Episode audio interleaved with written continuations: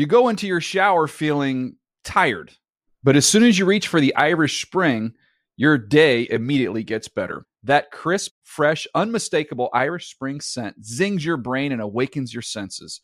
So when you finally emerge from the shower 37 minutes later, because you pay the water bill so you can stay in there as long as you want, you're ready to take on the day and smell great doing it. Irish Spring Body Wash and Bar Soap. Fresh, green, Irish. Shop now at a store near you. Getting ready to take on spring? Make your first move with the reliable performance and power of Steel battery tools. From hedge trimmers and mowers to string trimmers and more, right now you can save $50 on select battery tool sets. Real Steel. Offer valid on select AK system sets through June 16, 2024. See participating retailer for details. When you buy Kroger brand products, you feel like you're winning. That's because they offer proven quality at lower than low prices. In fact, we guarantee that you and your family will love how Kroger brand products taste, or you get your money back. So next time you're shopping for the family, look for delicious Kroger brand products, because they'll make you all feel like you're winning. Shop now, in-store, or online. Kroger, fresh for everyone. Podcast. All have side podcasts except for Wes. Welcome to another edition of the Around the NFL podcast. My name is Dan Hansis, and I'm joined in a room filled with heroes. Mark Sessler, Chris Wessling, and Greg Rosenthal. What is up, boys? Hey, Dan. Happy Sunday night. Happy flagship show. Week 4 in the NFL. 3 more overtime games. I know we didn't like in this room how all of them turned out, Mr. Sizzler, but the greater point is that football is damn good right now in terms of how competitive the games are, how fun they've been to watch, and you're not seeing those think pieces, Greg, like you saw this time last year about how there's something wrong with the sport. Well, it does go to show that points sell. I was thinking about that on Thursday night because we were talking about what a classic game that is, and everyone that watched at home came out of that game feeling like the NFL is why it's our favorite sport, the Rams and Vikings, and it's because points. Ultimately, people do like points, but it's more complex than that. There's been more entertainment. There's been more late game drama. There's been a lot of on big stage, teams playing well. Absolutely, but also there's been more points. And we, Mark, you know, Mark's leg is elevated right now. Is this for health reasons? I was carrying 2, I guess. Or is it Brown's reason? Is it a cord of firewood? I was carrying 2 collections of firewood into Wes's house on Friday night, and collapsed to the driveway. Lost weekend. like totally crumbled in the driveway and landed on my left knee. And it's I'm just sort of I don't have ice, but it's the version of icing it, just putting my knee up on the table to deal with the setback, Dan. It's a health issue. Okay. I was going to say last year we were giving it to the NFL. This is not just us, being so, pro, we're in the bag for the league. Last year there was a bad football, especially in primetime. We've been lucky this year, so. There was bad energy around a lot of NFL stuff a year ago, and I think right now, and it's crazy that Thursday night game that we went to feels like a million years ago and a million great games ago at this point. There's great energy around this season right now and what's happening. I think it says a lot when the piling on the quarterback rule is the biggest problem the NFL's had by far. We're jinxing it right now. Like, that's not – you're right. Well, like tomorrow there's going to be a terrible story that ruins our lives. There are as many flags this year as last year, but last year it was a lot of flags and not much football action. This year there's enough football action that people can put up with it. It does help that, 18 NFL defensive coordinators are systematically drugged before each game so that they have no idea what's happening by the end of the first quarter. I am going to try to be professional and get through this podcast taking Mark seriously with the leg up. This is wild what's happening. This is how I get through. I'm sustaining, and I try to be a good friend by bringing firewood into Wes's house. It did not go well. All right. We got a lot of games to get to. A lot of fun football to talk about. Week 4 Sunday. Let's start with one of those overtime thrillers. Mariota throws in the end zone. Man is there. Touchdown Titans! Corey Davis, his first ever touchdown catch at Nissan Stadium. That's why you pick him. That's why you want him.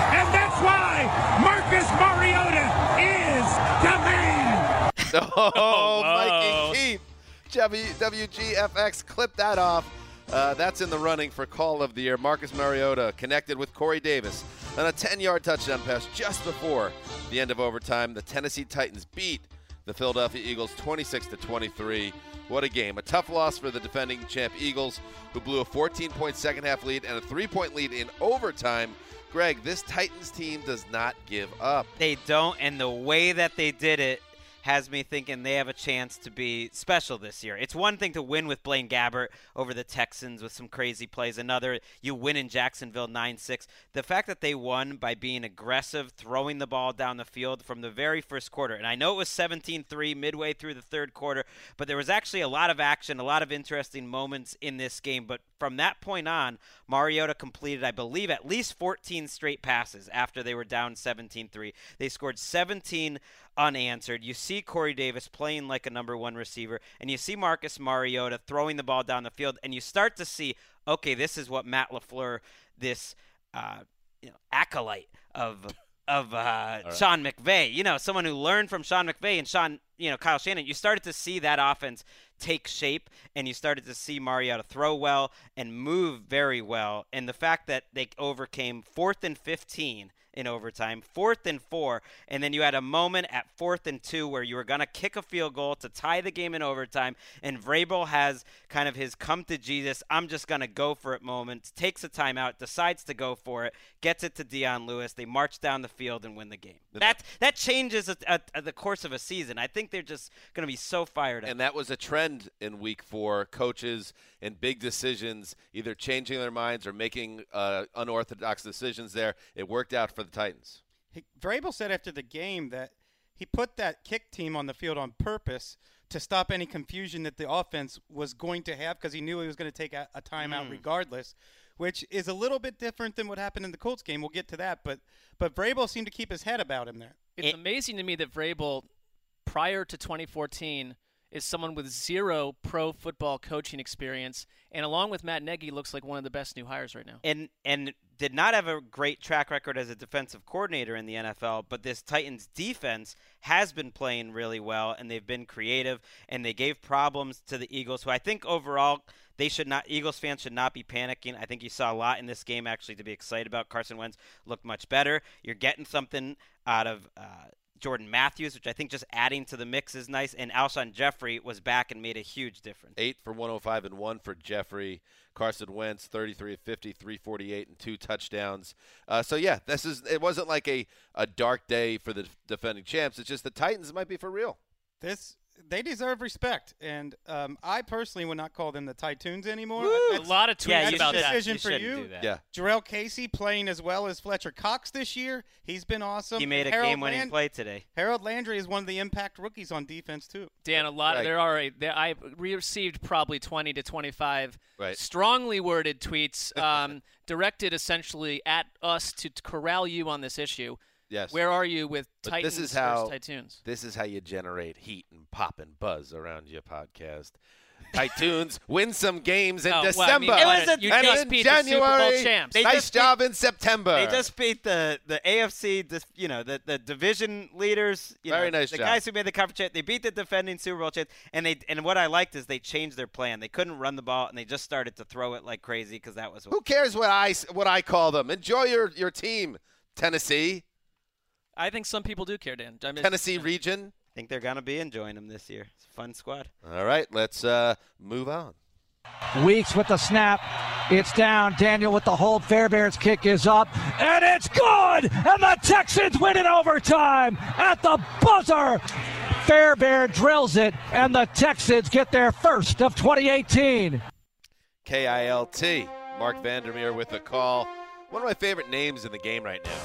Kaimi Fairbairn took advantage of a second chance at a game winner, connecting on a 37-yarder as time expired in overtime to give the Houston Texans a 37-34 win over the Indianapolis Colts. Fairbairn missed the first kick wide left, but the Colts had called timeout. He didn't miss when it counted, Mark. That's how it ended, but this game will be remembered for an extremely gutsy or extremely dumb decision by Frank Reich. Absolutely. It's 4th and 4 with 27 seconds left in overtime, And they are sitting at – the Colts are sitting at their own 43-yard line, and they dial up a pass that falls incomplete from Andrew Luck to Chester Rogers. And right away, Twitter lights up with people asking, why on earth did Coach Frank Reich go for this way? Why be this aggressive when there were other ways out of this game? He came out very strongly afterwards explaining why he did it. Do we want to get to that sound clip? Yeah, you had it set up nicely. I mean, we're not playing to tie. I mean, we're going for that 10 times out of 10. I mean, that's just the way it's got to roll. I don't normally like push like Erica into sound clip world. So I was in a new territory. Honestly, like you stuck the landing there. You just had to trust your instincts. You had that extra couple of words. Well, I do that maybe once a year on this show. So next year at this time, I'll do a better job. Can I hear it one more time though? Because I wasn't listening. I'll just address it now. I mean, we're not playing to tie. I mean, we're going for that 10 times out of 10. I mean. That's just the way it's got to roll. Wes, did you like it? Well, the philosophy is the same as Vrabel's, but the execution was faulty. And I think you can criticize Frank Reich for taking the timeout the play before to try to get the defense to jump off sides, leaving himself with little wiggle room there. And you can also fault him for not choosing on a 4th-and-4 play, say, your best two-point conversion type of run play, which would have left the other team with no time on the clock had they gotten the ball back. What do you mean? The clock – it stops the second you run the ball. So, but that's going to – a running play will take more time than a passing play. But it still would have left you with about 20 seconds, I think, if not – I think less than that, right? I mean, there were 27 seconds at the point of the snap. It went down to 24 on the incomplete pass. It's going to change possession, and the clock's going to stop. Maybe it's an extra 3 or 4 seconds. Maybe, okay. But I like the idea in general, the execution and the spot on the field and the way that game was flowing. I can understand the criticism, but maybe kind of like Mark, not quite trusting the process right there. It was the right idea, and in the long term, I think it's going to help out, and you're going to have some learning. And that's what you got to do. Maybe it's the right idea on the other team's 43-yard line and not your own. Well, that I agree with. I think where it was on the field, you're just are asking potentially for disaster. Here's the thing, though: you can make a better throw. You can also make a better play on defense. You had to give up a lot of yards immediately on defense, and that's exactly what they did to lose the game. So it's on players too. Deshaun Watson, first play after this 4th down failure, connects with DeAndre Hawkins, 24 yards. They spiked the ball and kicked the field goal. So even after that went sideways on the Colts, if they just put up a little bit of a fight and get a stop, even an incompletion that affects the time situation, you probably survive, but they just didn't execute. And what shouldn't be lost in this game is how great Andrew Luck played. This a week after a lot of hand-wringing and concern about how Luck has looked and how maybe that shoulder is permanently damaged to the point where he'll never be the same guy. He made a lot of great throws in this game. He had some drives where, again, he's just an easy guy to root for, where I felt like, yes, Andrew Luck, you still can do this thing. Yes, I think if you are a Colts fan or a Texans fan, there is something to be optimistic about both offenses, both passing games, I should say, finding their way in this game as it went on and on to the point where you really knew the Texans were going to run. I look at this Colts ground attack, though, is absolutely a mega disaster. This is the most imbalanced team in the AFC. Their running backs aren't good. It is hard to watch how imbalanced they are. And for their efforts, they played 90 snaps today, and they are on a short week to play against the Patriots. T.Y. Hilton has a hamstring injury, and boy. Frank Reich does not expect him and they're in a good luck with that. They're in a good division. I think the Titans and Jags are both playoff type of teams. They're at 3-1, and maybe that's why you should be aggressive. That you need wins, not ties. That ends a 9-game losing streak for the Texans that dates back to last year. And hats off to Adam Vinatieri, now the all-time field goal leader after converting late in the first half. Let's move on. Prescott airs it out deep down the right side. The ball is caught at the 25-yard line of the Lions by Ezekiel Elliott. A wheel route down the right side, and they're in field goal range with a minute 10 on the clock running. Brad Sham, KRLD, with the call. Dak Prescott and Ezekiel Elliott, just like you just heard, connected. A huge 34-yard reception late in the 4th quarter. Prescott put it right where it needed to be, and Elliott made the play. Brett Maher, 38-yard field goal in the final seconds. Cowboys 26-24 win over the Lions at Jerry World. It was a career day for Zeke, who piled up 240 all-purpose yards and a touchdown, carrying a Dallas offense that needs him more than ever. Big win for Big D, Chris Wessling. Yeah, this game could have gone either way, and the Lions took the lead right before that play we just heard announced. Ezekiel Elliott, over the shoulder grab against Gerard Davis in coverage, 35 yards down the field. Just a phenomenal play from a running back. And Zeke last week moved the chains but had some critical errors that cost the Cowboys. This week he moved the chains and kept making big play after big play. The best player on the field in this game. You called this his best game yet as a Dallas Cowboy. Wow.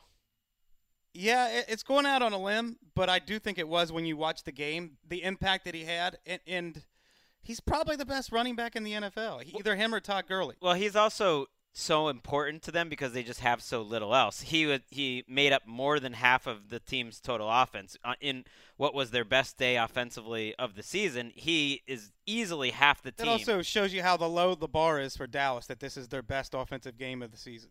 Their leading receiver outside of Elliott was Cole Beasley with 4 catches for 53 yards.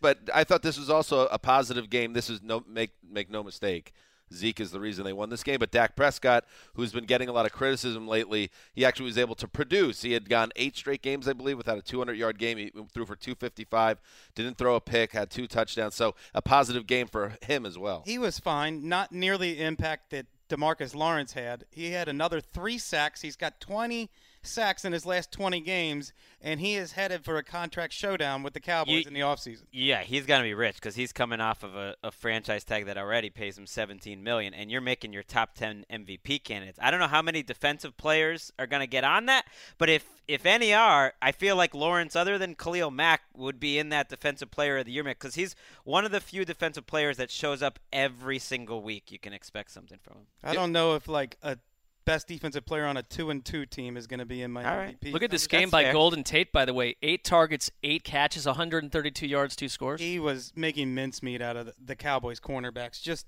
could not tackle him. He's so good after the catch, and their cornerbacks outside of Byron Jones just aren't that good. By the way, I don't know if you guys heard, but Jason Garrett said after the game that pass that we heard the play, Dak Prescott to Zeke, that was officially a nut-cutting throw. Ew. He said, talk about a nut cut and throw. That's just a visual that I don't particularly know what that means, but I think that's good.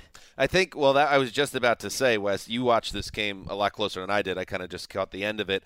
That throw from Dak was a beautiful throw. They need their quarterback to step up and make plays, and that was a crucible moment in that game. That was a nut cutter. Big old nut cutter. Dan's on board. He's lucky that the last play people remembered was not the spin that he took to move his team out of field goal range on a third down. Something jarring when Garrett goes blue, the All or Nothing show. It's something strange. Also, Jared Jones, who's known to feel himself after games like these, always fun in the luxury box. Immediately after a crushing loss or a win, he fainted, or he acted as if he had fainted right after the kick. And then I think Jane Slater on Instagram got a video of him walking through the tunnel, making the comment, were y'all worried about anything? Talking to the media, who does a bad job and laughs, at least some of them does. And it's like, all right, go crazy boasting to get to 2-2 with a narrow home win over the Lions. I don't know. Yeah, he's 48 hours removed from calling the Cowboys the Rams. Yeah, right. Let's grasp reality again. Enjoy your wins. And this is another frustrating loss for the Lions, who were unable to build on that Patriots win, and this is another one where they got their hearts ripped out at the end. So the Lions back to square one. Let's move on. 12 seconds to go. Dalton back to throw. His pass. Boom! Caught. Yeah! AJ Green. Yeah! Touchdown! Boom! Bengals. Big. I love it.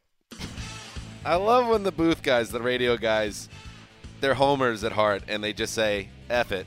We're pumped right now. That was Dan Hord and Dave Lapham of the Bengals Radio Network, WCKY, with the call. Andy Dalton threw a 13-yard touchdown pass to A.J. Green with 7 seconds remaining, lifting the Cincinnati Bengals to a 37-36 win over the Falcons.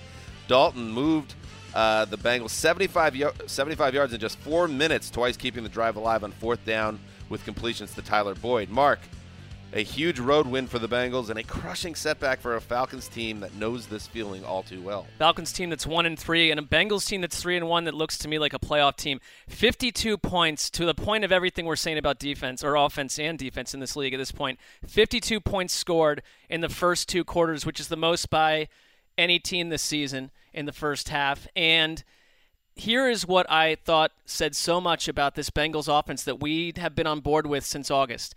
They lose Tyler Eifert, their tight end, to a gruesome lower, it's a fractured ankle I believe he has, seconds into the third quarter, and it was such a terrible injury, and he was carted away, shedding tears, that the entire Bengals offense, I think, was emotionally affected by it. They completely went asleep. Seconds later, a blocked punt. Then in the next possession, punt, and then Andy Dalton threw a tipped pass that got picked, and you could feel this game floating away from Cincinnati on the road.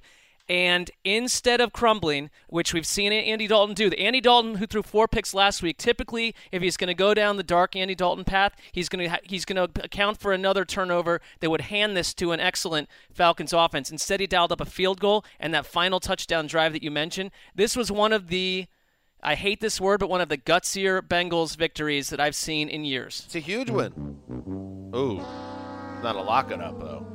What happens to me in these football weeks is either everything goes right, which is rare, or everything goes wrong. And I locked up the Falcons, and I also got stuck writing this game, which took about 45,000 hours. This game went on for 2.5 years. You had both the overtime, or you had the Texans. Yeah, I had the Texans ones too. It's like, please throw me into two darker corners at the same time. I have no idea what's happening. Hang in there, Mark. We talked last week, I think, Mark, you yourself had said maybe for the preview for this game, you don't want to put too much on Andy Dalton because he's not quite at that level as a quarterback.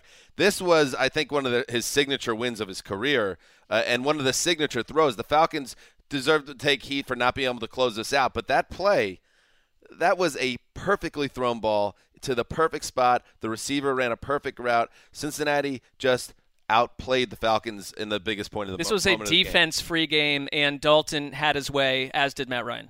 How many teams have scored more points than the Cincinnati Bengals this year? More points? I'm going to say none the way you set it up. 2. Sean McVay's Los Angeles Rams are the only team. The Chiefs will probably have more after Monday night's game, but the Bengals are a top-5 offense so far this year. And the Falcons basically are too. I would say the last 3 weeks. They are. They're fourth in points. And they lose 2 straight games at home like this to the Saints and to the Bengals. And I saw the stat that teams were 386-1 when you score 37 points with no turnovers before the Falcons lost last week. This year they scored 36 points, 1 less with no turnovers. I mean, you usually at home that. And usually you win those games. I mean, it's not like up for debate, but the NFL's a little different this year. This has been it's been kind of shielded by some other quarterbacks that have been playing out of their mind, but this has been a brilliant 3-week stretch from Matt Ryan. So for them to come out of September 1-3 is bitterly disappointing, and you have to wonder, losing their 2 top defenders to season-ending injuries, if this is just what the Falcons are going to be this year. I mean, they're 8 or 9 wins, and their defense is just not going to let them close out games. This is what you expect to happen when you lose the backbone of your defense. They can. They're the best 1-3 team in the league off the top of my head. And they're not a 1-3 team that I would rule out. Sucks to be the best 1-3 team. Right, it does. Every week, though, they're right there with good teams, and they find a way to lose. They're not dead yet. They can climb out of this. They're far from dead, but they've got some issues that aren't about to go away. Let's move on.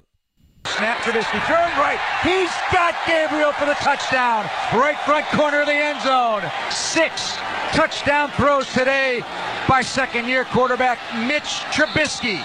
Ooh-wee! Jeff Joniak, WBBM with the call. Mitch Trubisky. Yeah, that guy threw a career-high 6 touchdown passes, just one shy of the NFL record. What? And the Chicago Bears, the team of Around the NFL, destroyed the Bucs 48-10. Trubisky had never thrown more than 2 touchdowns in a game before Sunday's explosion. Maybe stole that Fitzmagic from Ryan Fitzpatrick, who was benched in this one. Greg, this is what you call breakout performance for young Mitch. It was for him and the entire offense, for Matt Nagy calling up the right plays where guys are just streaking wide open. And in this game, Trubisky was decisive in hitting him, and he did have a few dimes. One to Tariq Cohen, I can think of, one to Trey Burton where he was wide open, but it was a perfect throw, and another to Taylor Gabriel. So he was making chunk plays down the field. He was confident. He was their leading rusher. Trubisky can move. I mean, he is a great runner when he wants to be, and they did call a run that was a key play in the first half. And so I just think Matt Nagy has just so obviously made a difference and so obviously looks like the Chiefs offense. And the biggest difference today was he was playing the Bucs, who are one of the worst defense in the league and are so predictable, and Mike Smith's going to lose his mind. And then number two, Trubisky hit his shots. He hit the throws. Let's hear what Dirk Cutter, the head coach, had to say about the effort by his defense and whether or not maybe the defensive coordinator Mike Smith could be in danger of losing his job. We should fire every person that was on that field today, starting with me. That was horrific. That would cause some chaos. Derek, let's not give anybody any ideas. Right, the Glazers, the ownership, they're really worried about Man United, who's having their own struggles right now. How about that for a little Premier League knowledge? They're falling apart. That's a big bounce back after you wore that West Ham jersey and got killed for it in England. Hey, also known as Greg's fashion apocalypse. Hey, I have no regrets. West Ham with a big win over Greg the people that don't know, Greg wore a West Ham kit, I think they call it, to our Saturday media tour when we were in England. And I think he did it. He was like, oh, this is going to give me a lot of points with the locals. And he didn't realize in London, West Ham is a hated team. Well, it just depends where you are. Got killed for it 5 hours. It went terribly wrong. But every team is hated because there's only, you got like killed for five hours straight. It backfired. Just to be clear, from a visual angle, he wasn't wearing the shorts and the shin guards and the socks. Yes, he was. He fit better in an antagonist role anyway. Right. Oh, I liked at least people were given some sort of reaction. It's like the Bears. The Bears used to be a team there was no reaction to. Now I'm looking forward to watching them. Are you feeling yourself just a little bit because your accountable hot take from our Twitter show is looking – well, you've essentially probably already succeeded at it. But That was after the second week. Yeah, I said that Jameis Winston would be the starter after the bye. And this game was not Ryan Fitzpatrick's fault, but – he had a fumble, he had an interception, and they had 5 first downs and 6 drives. And they wanted to give Jameis Winston some work because I think all along Dirk Cutter wanted to go back to him if he had any reason. I mean, there was a report that Dirk Cutter wanted to put Ryan Griffin in the Monday Night Football game. So this was always – he's itching to do this apparently, and now he has his opportunity. I think, Greg, your prediction's going to come to fruition. Yeah, anytime you can replace like one of the league's most productive quarterbacks with the guy who led the NFL in fumbles the year before, you have to do it. Well, Fitzpatrick, I think we've seen who he is, and I think that's just what they're – over the long term is. I think we've seen who Jameis Winston is too, and you refuse to acknowledge it. Winston's played 3 years. I am definitely willing to believe – Here we are again. No, here's the thing, though. I'm definitely willing to believe that a 24-year-old has room to grow in his career, and he's shown a lot of good things. But this isn't the time for that. It's time to give a little props to Khalil Mack. 4 straight games with a forced fumble and a sack. It's just beast. Outrageous, and hit Jameis Winston's arm on a play that turned into an interception. But he had two more turnovers today, and they listened to Wes about Tariq Cohen, gave him the ball all day, and he was the guy, not Jordan Howard. Playoff team? Who? The Bears? The team of ATN? Not the Bucs. Who's better than the Bears? Come on. Definitely. The Rams. The team of ATN. Maybe the Saints. In the NFC. Big turnaround. I want to see more from the offense on a consistent basis. The defense, I think, is a top-5 defense, no doubt. One of the only difference-making defenses. I need to see more from the offense than one fire show against the Bucs. Yeah, they're dreadful. It reminds you of the Rex Grossman Bears right now. Do you – Mark, do you remember the sitcom in the 80s, Head of the Class? Sure. Remember the cool kid that used to sit in the back with the computer with his leg up all the time? Yes. That's you right now. I'm going to do every show this way and every video presentation this way. It changes your entire delivery system. It just everything seems flip and casual, and you're a little detached. You are more, but you're more relaxed. I woke up feeling largely lost. I still feel that way. This feels appropriate the way I'm sitting. It's the ID – what is it? IDF – IDAF? Oh, I don't give a... Yeah, that guy. You're that guy. Yeah, he's that guy. Don't tell the employer, but it's very true. Let's move on. Out of the shotgun. Takes the handoff to Montgomery. Ducks it over to Jimmy Graham. Left side of the pylon. Touchdown. In the north end zone, and Jimmy Graham enjoys a Lambeau leap. Wayne Larrabee, WTMJ, Packers Radio Network. Aaron Rodgers and Jimmy Graham connected on their first touchdown pass of the year. Green Bay Packers put together a really nice effort, defensively at least, a 22-0 shutout win over the Buffalo Bills, who come down to earth after that excellent effort against the Vikings last Sunday, so they can't carry it over in the NFC North. We We talked about this last week. Aaron Rodgers needs help. He needs his teammates to kind of come in and help lift him when he's beat up and doing everything he can. He got that today. Aaron Jones, Wes, who you like a lot, his numbers aren't going to jump out at you, but he really ran the ball well, gave them a lift and a touchdown. The defense, though, and this has been a defense that Mike Pettin was supposed to improve it, and it hasn't really happened through 3 weeks. Yes, it's the Bills and Josh Allen, a rookie who looked lost in this game, but they get their first shutout since 2010 and made Josh Allen just look lost. 3 turnovers, 2 interceptions, a fumble, 16 of 33 for 151 yards. And so the Packers do what they have to do. They take care of business. They did what the Vikings should have done, but Aaron Rodgers said it himself after the game.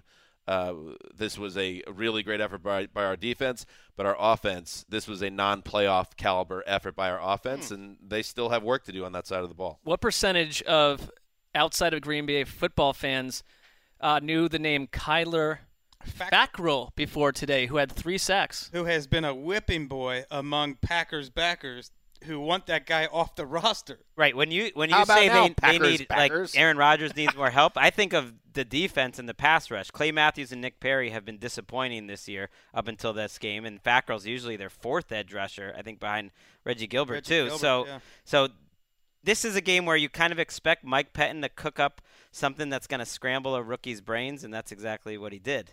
And Clay Matthews, yes, we don't have to play any sound from Clay. He did he was active, and he had half a sack, but no penalties, and he was no Fackrell because there's only one Fackrell, and that's Kyle. Just Fackrell. One. You're saying Fackrell, not fat girl, right? Fackrell. No, I'm not saying fat girl. No. Okay. I'm not saying Zaftig woman. Zaftig? I like Zaftig.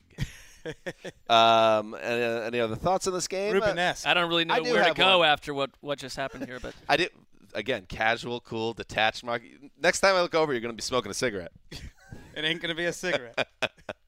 My only other thought on the Bills side of the ball before we move on is LaShawn McCoy, who I know is banged up but completely invisible to start this season, and he carried a mediocre Bills team on offense last year. I think he accounted for a third of their offense. It has not been the same thing, so I don't know if it's him getting older, banged up, off the field issues, but LaShawn McCoy is no longer a guy that's bailing out the Bills on offense. I'd like to see that. Let's move on. It's an empty set for Brady. Blitzer's coming. Brady stands in, lobs it left for a wide open Cordell Patterson. Back pedal makes the catch. Turns upfield, makes a cut at the 20, right to the 10, to the 5, to the end zone. Touchdown, Patriots! Welcome to New England, CP. There's your first moment.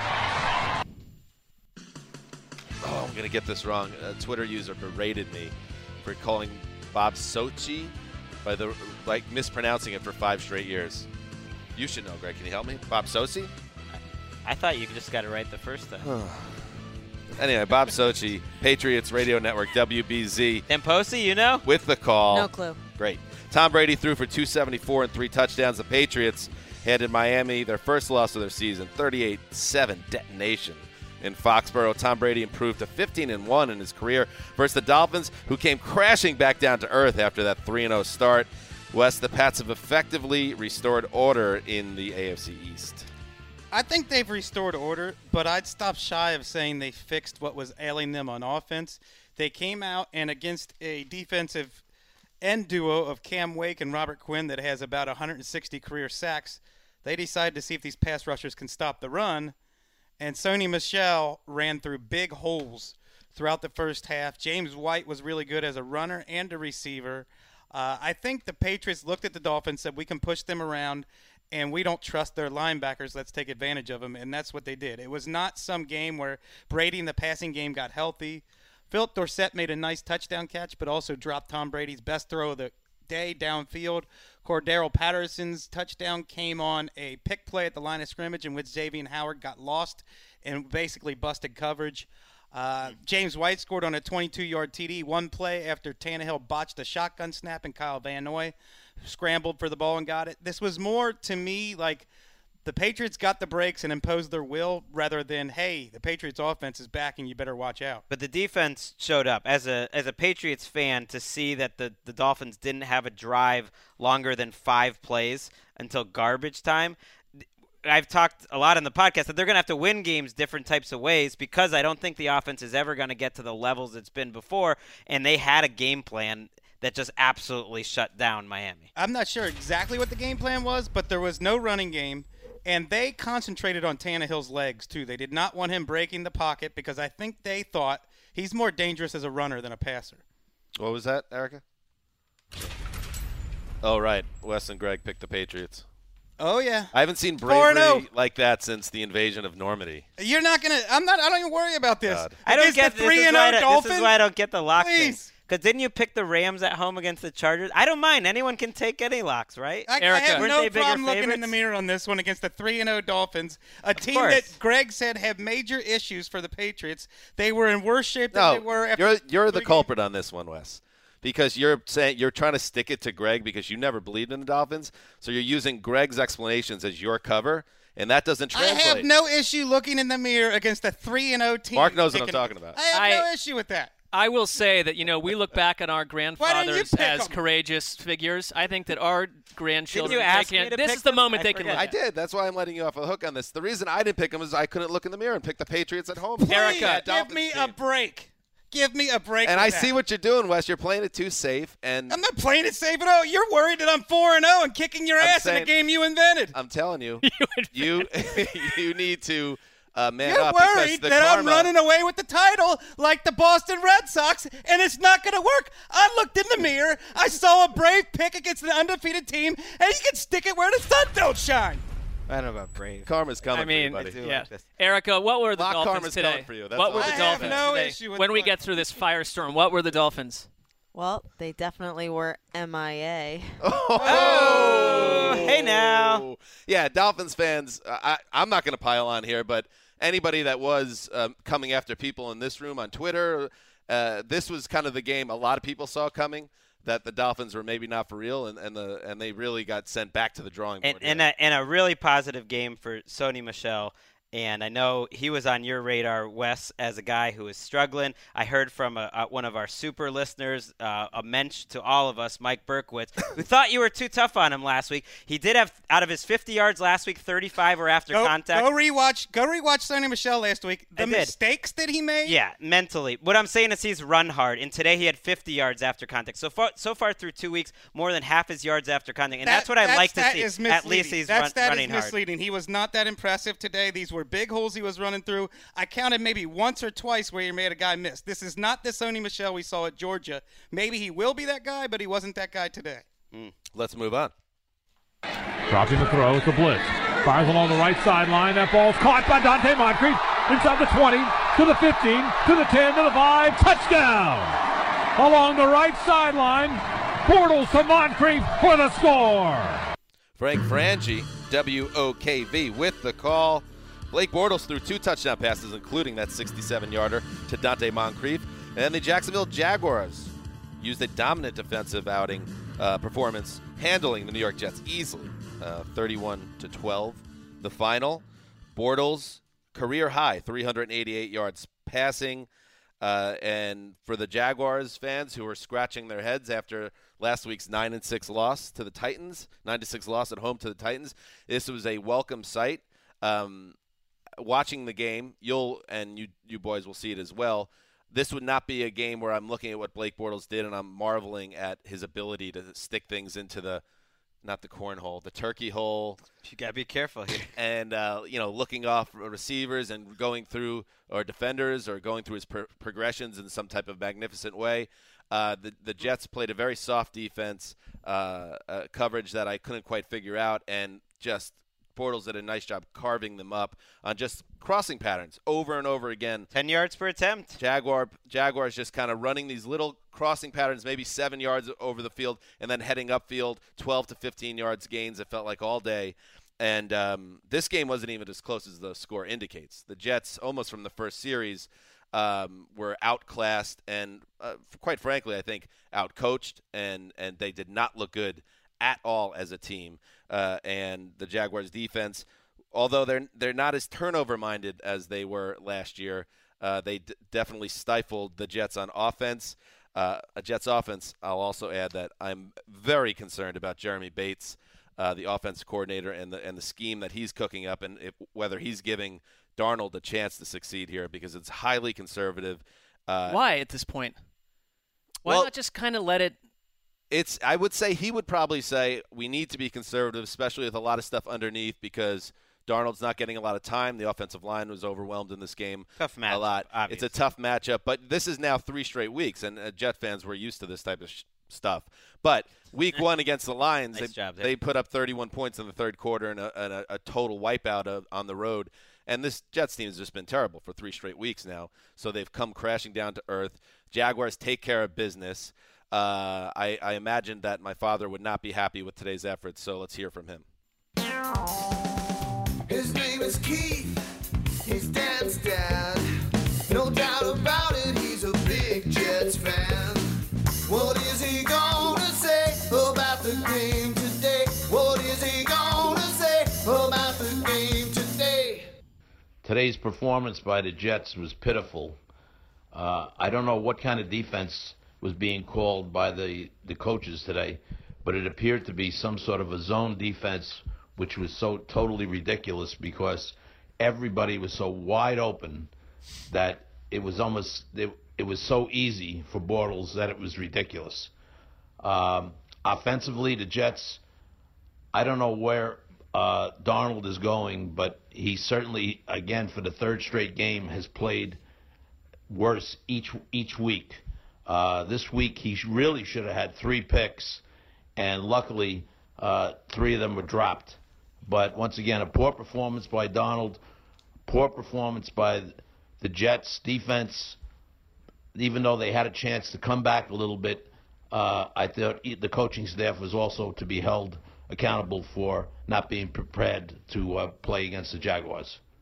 Thanks. I don't want to let thank you, Dad. I don't want to let Darnold off the hook either. My dad's right. He missed on throws in this game. He got away with some easy interceptions. Jalen Ramsey had a gimme that he dropped. So he doesn't look good right now either. Everything seems to be going wrong for the Jets, and keep an eye on this now, Mark. You brought it up last on the preview show. Is Todd Bowles in trouble?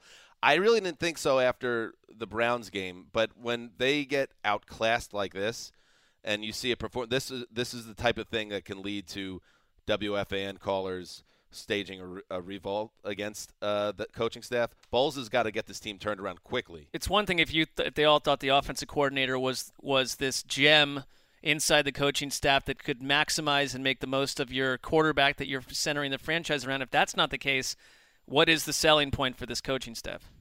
Right. Running out of time. And it just makes you wonder why go – if you're going to have that short a hook, why bring it back in the first place? And it makes you think back to when they first hired Todd Bowles, and I think that was on Doug Marone's mind as he called – on a fourth or after their last touchdown, he called for a 2-point conversion up 29-12 with 27 seconds left. And I think that was absolutely something that was inspired by how the Jets treated him when he was up for that job. And I thought for the first time, it might have been the first time in NFL history that a coach was running up the score on an opposing beat writer. That basically, the New York Daily News and Manish Mehta did everything they could to make sure Doug Marrone didn't get that job, and he enjoyed where his team is at compared to the Jets right now. That also feels very Jetsy that they're getting punished because the beat writer for the Daily News hated Doug Marrone. Yeah, that does not feel fair to the fan. That's cool. All right, Manish not dealing well with the beat writer title. Well, team columnist. Back then, it might have been beat writer. Mark, let's check in with the other sad team in the room. For the win. Good. Ring the church bells. The Raiders are a winner. Just finished, baby. Not my church. That was Brent Musburger, guys. It was? KGMZ with the call. I forgot that he does radio for the Raiders now. The Oakland Raiders got a touchdown and a 2-point conversion to tie the game late in regulation, then got that short field goal from Matt McCrane late in overtime, securing a wild 45-42 win over the Cleveland Browns, who have reasons to be ticked off, and we'll get to that later. But, Mark, let's start with the Raiders and John Gruden, who persevered, finally got in the win column. How'd they do it? Well, they did it by doing what they've not done this season, which is getting back into a game that they looked out of early on and holding on to victory and holding on for the win by absolutely mauling Cleveland's defense down the stretch. I mean, when this got into overtime and the way it got there, we can dig into in a minute, I struggled watching this because as much as Cleveland was doing itself to move the ball, and there's reasons with this very young offense in Cleveland to be encouraged, their defense, which has played well this season, had no answers at all for Jared Cook, for everything else that Oakland was doing through the passing game. This thing is about a 97-minute-long war epic on Game Pass, so please plan accordingly. That was – and let's get to it. The Browns got screwed. They should have won this game. They got as screwed as Clay Matthews and the Packers got screwed, in my opinion. This was a game they were attempting to close out with an 8-point lead about midway through the fourth quarter, maybe later than that. They get a Carlos Hyde rush, and Carlos Hyde is running really well. On third down, he comes down his elbow with the ball down on the yellow first down line. Of course, that's not official, but they put the ball down, spot it, measures a first down by half of a nose of a football. The replay, it was inside 2 minutes. So the replay comes from upstairs, and they re-spot the ball and take the first down away, and that was stunning because there was no evidence to indicate that he was short of the line. That led to a punt and the subsequent game-tying score. So bad on the Browns not getting the stop, but this game should have been over. Yeah, these things happen, but the one thing about this particular call on the spot is that's one call that really – how many times a season is that kind of call overturned when the visual evidence is so strong? It was crazy. I don't, and you know what? You can choose to get super bitter about it, but it's just one of these turns of events where if you're Cleveland, I don't know what you say because they also had a defensive. There was one other play where they essentially mauled Derek Carr. He lost the ball. And the Browns picked it up and started to run in for a touchdown, and they whistled it dead, saying that forward motion had been stopped. And it's like the replay there also showed very clearly what should have been a Browns defensive touchdown. So it was, from an officiating standpoint, a super odd game. There were so many moments where it felt like the Browns had won the game. I mean, that was one of them. Then again, in such an offensive game, it's unfair to put much on Baker Mayfield or the offense, but they had a chance there to put the game away. They went 3 and out. They did get the ball with 30 seconds left, and they were just about on the edge of being in position to score. Mayfield forces one and gets picked off, and they did get the ball in overtime. So this wasn't just go down the field or anything. They got the ball in overtime, and they went 3 and out there. So they just ran out of gas offensively, and Carr, who was maybe a little up and down in this game, he threw some dimes. I mean, there's very few guys who have the same touch on those over-the-top-of-the-zone defense passes as David Carr. Yeah. Derek Carr. The Browns got the ball back after a 50-yard miss by the Raiders kicker near midfield, and they went 3 and out. So they definitely had their chance. They just needed the 3. They couldn't get it done. And this was almost like an NBA game to me, where NBA games are kind of defined by runs a lot by each side, where it felt like one team took over, the other team fired back, and they just went back and forth. It's exactly how one – the one thing I'd say – Dan. Thanks, bud. The one thing I'd say looking at Cleveland's just their box score is this is an incredibly young team. Almost none of these players have really played together for more than a month or two. And it is a game that's so set aside from any other Browns performance over the last 5 years that you can't come out of here feeling hopeless. You have to look at it and say there's something to build off of here. Even with the mistakes Baker Mayfield made, there's an element of activity to this offense with him on the field that you just have not seen for a long time. They're fun and competitive every week. This reminds me of Michael Lombardi used to say how Greg Williams is the battleship type of coordinator, and some weeks, like, the stuff he dials up just doesn't work. After the game, Gruden said he thought Rodney Hudson was the MVP of the game because he called out and recognized, who's the center for the Raiders, who called out and recognized every blitz that Williams was sending at them, and they had him all protected up, and it made life easy. Oh, that's encouraging. Browns are getting close. They could be 4-0. They're 1-2-1. But I think they're going to be in the mix, Mark. Hey, at least they're scoring 40-something points in their heartbreaking losses now. Right. Yeah. Let's move on. Here comes that pressure. Beathard hit. Ball is out. Ball is on the ground. Scooped up by the Chargers. Isaac Rochelle has it. Turnover. Charger ball. Derwin James knocks it out. We know that voice. Matt Money Smith. KFI with the call. Isaac Rochelle's interception was the ruling on that. With less than 3 minutes to play was the decider. A turnover that helped secure a 29-27 Chargers win over the 49ers, playing their first game without Jimmy Garoppolo. Rochelle made the big play, but another L.A. defender caught your eye in this one. Derwin James, there's no safety currently in the NFL who plays like him. You have to go back to Troy Polamalu to see a safety this disruptive at the line of scrimmage. And Derwin James might be even more disruptive at the line of scrimmage than Troy Polamalu. This guy is in the backfield constantly every single game the Chargers play. I tuned in about the second quarter and immediately saw him hit the quarterback, bat a pass, sack the quarterback, and then late in this game, another hit on Beathard caused that interception by Rochelle. But Derwin James was the star of the game. And give a hand to these Chargers running backs. Melvin Gordon and Austin Eckler are averaging 206.5 yards per game and 1.75 TDs per game. Oofa. Compare that to Ingram and Kamara had about 190 yards per game last year in a touchdown and a half.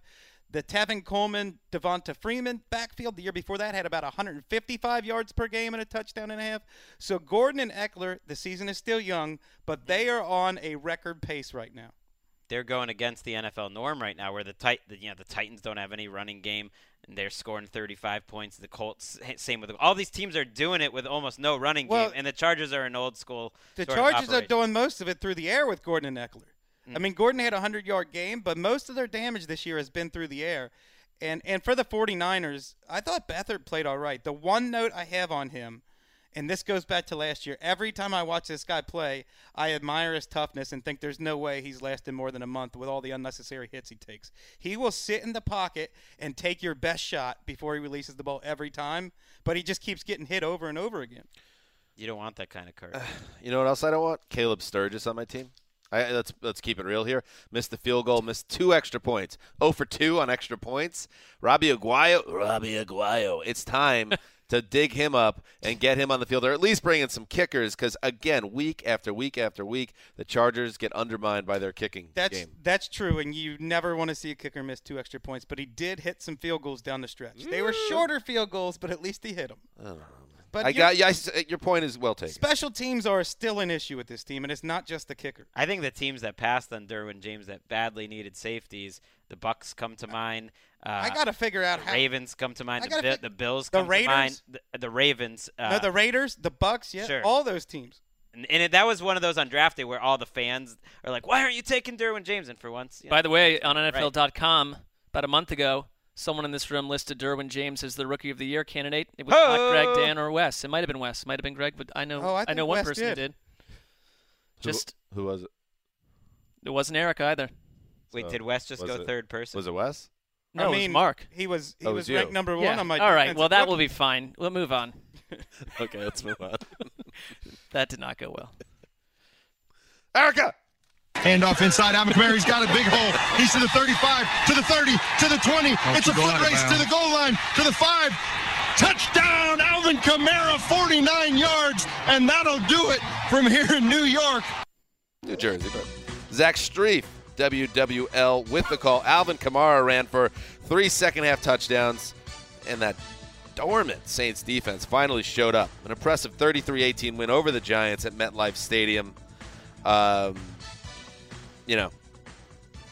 G-Men let me down, eating a big old L. Oh, lock. This is why you're upset about me being 4-0 in the loss. Because you took another L. No, it is all about your decision-making, Wes. My decision-making. I sleep well pristine, knowing that I got behind a team that wasn't a heavy favorite, but I thought they had a chance. Should have stuck with my Texans. I slept well getting behind a winner. But, well, then pick the Patriots every week. Do that. I'll pick the trophy home. I'll pick the right matchup every week against an undefeated team.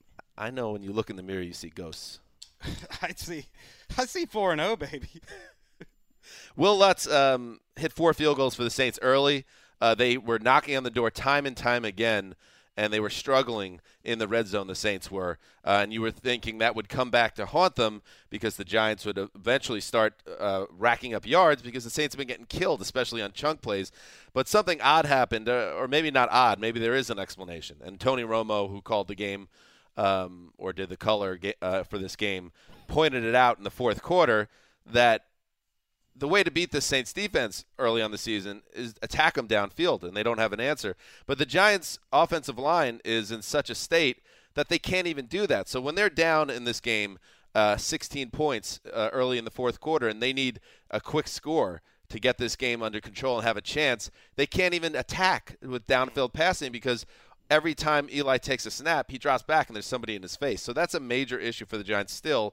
Even they were a lot better last week, obviously, when they got things together and got their first win. But that is still something that's an issue with this team. But give the Saints credit because they not only did find a way to slow down an offense that looked really good last week, they were able to close this game out. And I know that they're getting your boy Mark Ingram back, Mark Sessler, next week. But Alvin Kamara is fine all on his own because he is just an ass kicker, and he put this game away. The biggest drive of the game, in fact. The Giants had cut the game to one score, 8 points, and the Saints took over 14-play, 74-yard drive that covers almost 17 minutes, chewing up almost half the fourth quarter, took control. And then the play you heard there, Kamara putting it away with a long run. So a nice victory for the Saints, who needed it. Dan, where are you? You're sort of a closet Giants fan. I would say you're not really existing in the closet. That's overstating it. But, okay. Well, you are. There's something about you in the Giants that is linked. Where are you with the Pat Shurmur experience at this point? Because some of these Giants games feel a lot like Pat Shurmur's first coaching stint in Cleveland to me.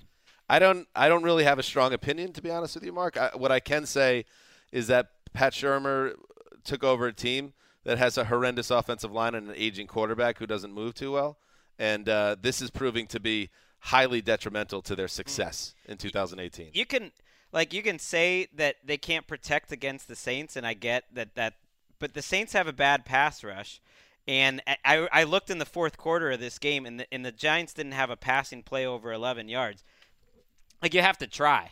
Like, I don't know. You have to take shots. You just have to give it a – well, that's I'd say check it out. They can't. Give it a try. Like, for instance, their pass blocking, for whatever it's worth, rated out as like a plus today for Pro Football Focus. I don't think they've been as bad in previous years. And either way, you have to give it a shot.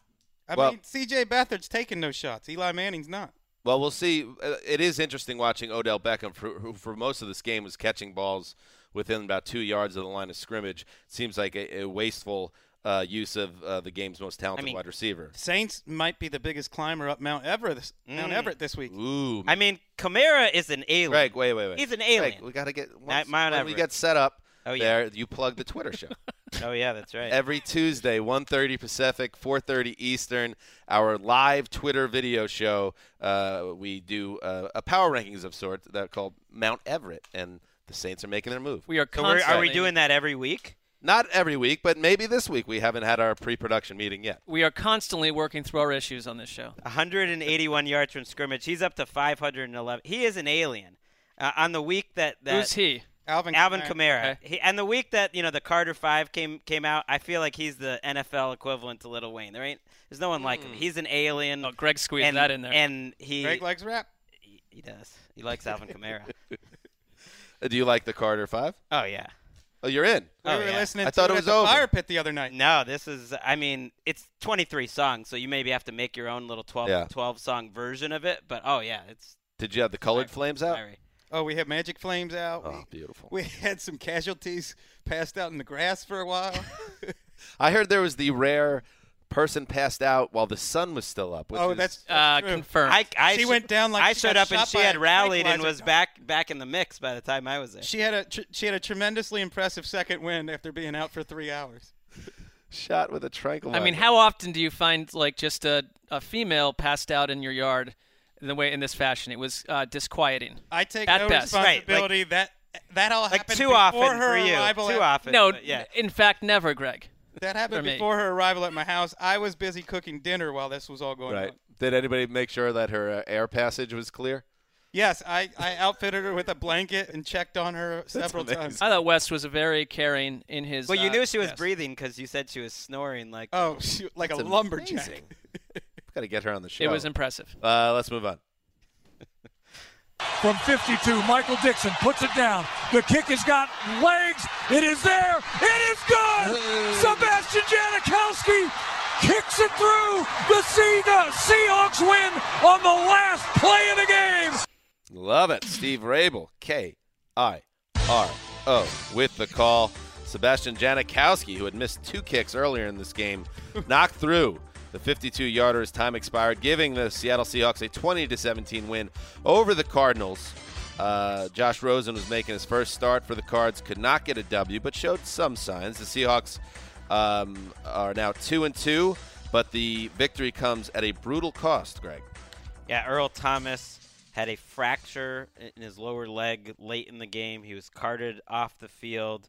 He was famously, as everyone listening to this probably already knows by now, seen flashing a middle finger. No confirmation exactly. Flipping the bird towards the Seahawks sideline, but no one knows exactly who was that or what was going on. It did come after a long emotional period where both teams kneeled around him. Everyone knew right away how serious this was. Pete Carroll came over and talked to him, and he was understandably distraught, and this, it was his worst nightmare. It came on a touchdown throw. It was just a bad moment, and then 20 minutes later, here are the Seahawks 2-2, despite this ugly start that they've had. They're kind of in fine shape.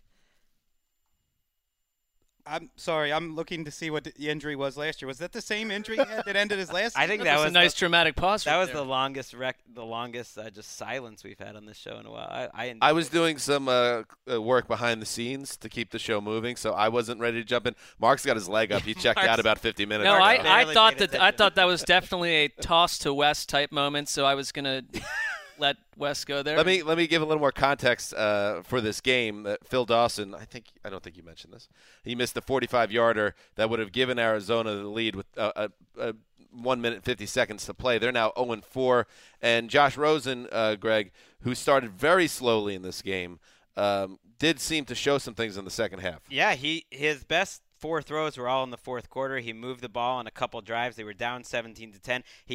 He tied up the game with some dimes, and then he set up what should have been the go-ahead score.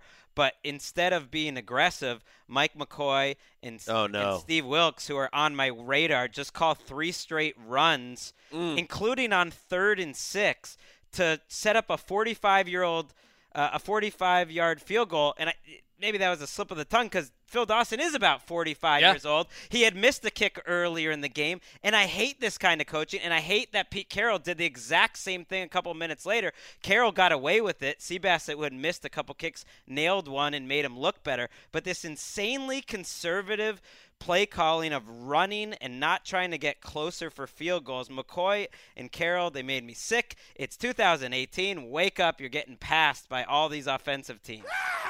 Seabass in a Seahawks uniform is one of the most bizarre things about this season. I was confused when that highlight came up because I was like, wait, what game is this? It's borderline Jerry Rice in a Broncos uniform. I thought, honestly, I forgot they signed him, and I thought an offensive lineman was coming into kick last week when I saw him on the field. Well, he needs to go up a size, yeah. It's jarring.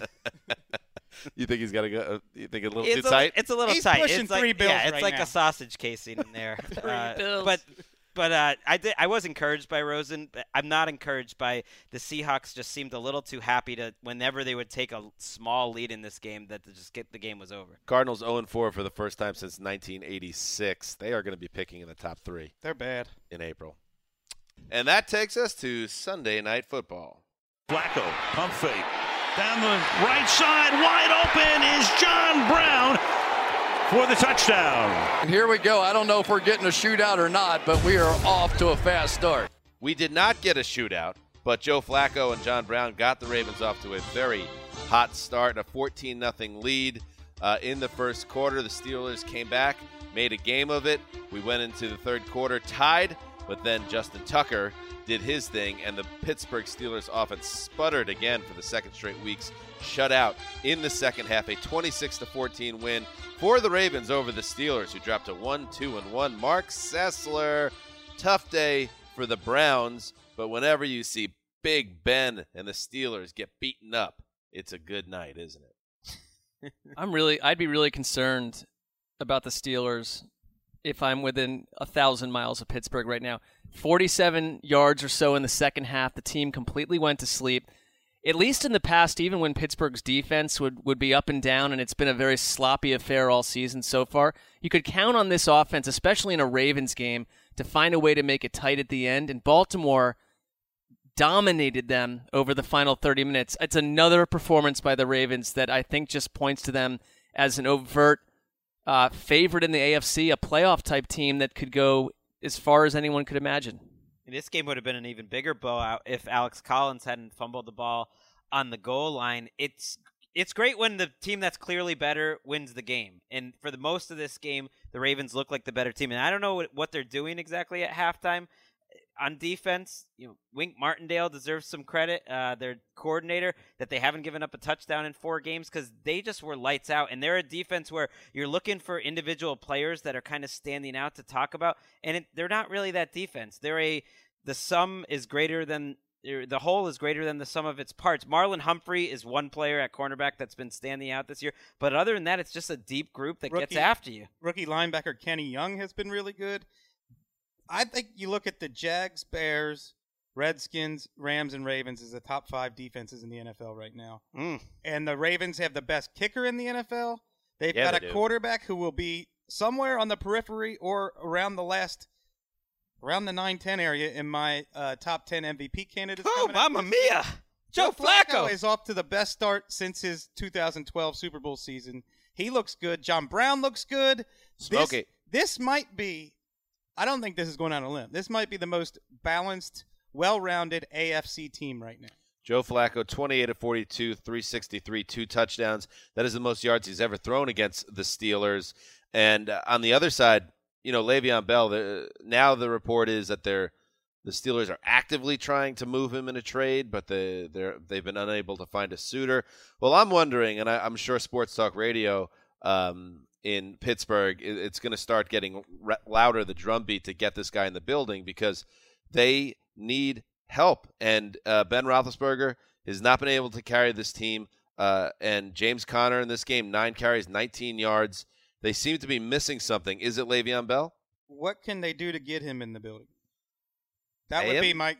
I mean, I don't think they can. Does this locker room want him in the building? I think they'd be happy to have him. But you're right, Wes. They're not giving him a contract extension. So there's unless they totally change their stance on that, they're just waiting for him. And this is 2 out of the last 3 games. James Conner's been held under 20 yards rushing. He's not the problem. He's catching passes. It's just the whole offense in general is disjointed. Antonio Brown's not quite been himself, certainly making. Watch out for him in the locker room tonight. And we did ask. We asked the question going into the season: was Ben finished last season strong? But it was an up and down year. Was that a sign of some slippage? And so far this year, he hasn't played as well as you would expect him to. So there you go. Problems. Some problems in Pittsburgh. Did they get it straightened out? Right now, they're tied with the Browns at the bottom of the AFC North. So the Baltimore Ravens 3-1, looking feisty. The Steelers in trouble. There's one more game on the Week 4 schedule. That is the Denver Chiefs and the Broncos. Yeah, the Chiefs. It's in Denver. Very smooth, guys. Thank you. And you will hear us recap that game the next time we're all together in this room. That is our Tuesday ATN Twitter video show. So make sure you check that out on Twitter. At 1:30 Pacific, 4:30 Eastern Tuesday. We have a lot of fun. Connie Fox is involved, Reggie Bush. Oh, it's a gay time. Had by all.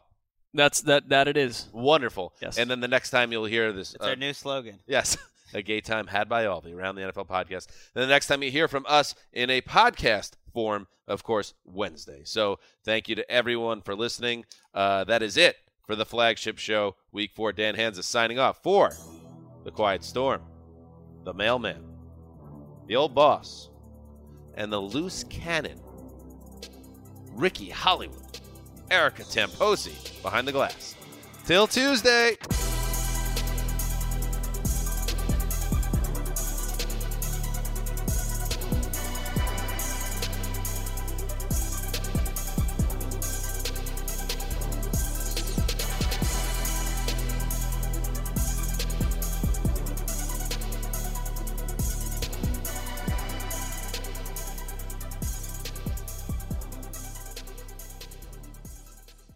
You go into your shower feeling tired, but as soon as you reach for the Irish Spring, your day immediately gets better. That crisp, fresh, unmistakable Irish Spring scent zings your brain and awakens your senses.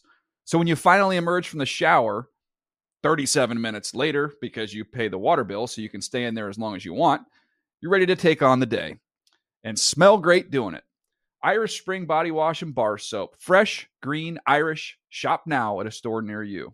I'm late for a very important date. Time is running out to score adult theme park tickets at child prices from Undercover Tourist. This summer, make your Walt Disney World vacation more affordable than ever. Escape into a place where magic has the power to transport you into stunning worlds and your favorite stories for less. Buy from Undercover Tourist, an authorized seller, and link to official Walt Disney World apps so you can add on Genie Plus and Lightning Lane upgrades easy. Book your adult theme park tickets at child prices with Undercover Tourist now and save. UndercoverTourist.com.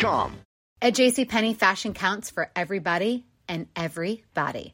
The weather is getting warmer, and it's time to swap my winter layers for fun, vibrant, and cool clothing. With so many fun things happening this spring, like Mother's Day and the Wind Down Tour, it's hard to find great-looking clothes that fit you just right. That's why I love JCPenney. JCPenney has so many stylish and comfortable options for so many different body types. I've been blown away by their selection, and everything hugs my body in all the right spots. Refresh your wardrobe this spring with style that gets you. Something to wear that fits your favorite moments of the season at prices that feel just as good. Discover brands that get you and put style and comfort first, like Worthington and Liz Claiborne for her, each in women's petite and plus sizes. Here, spring comes in all shapes, sizes, and colors. JCPenney, make everybody count.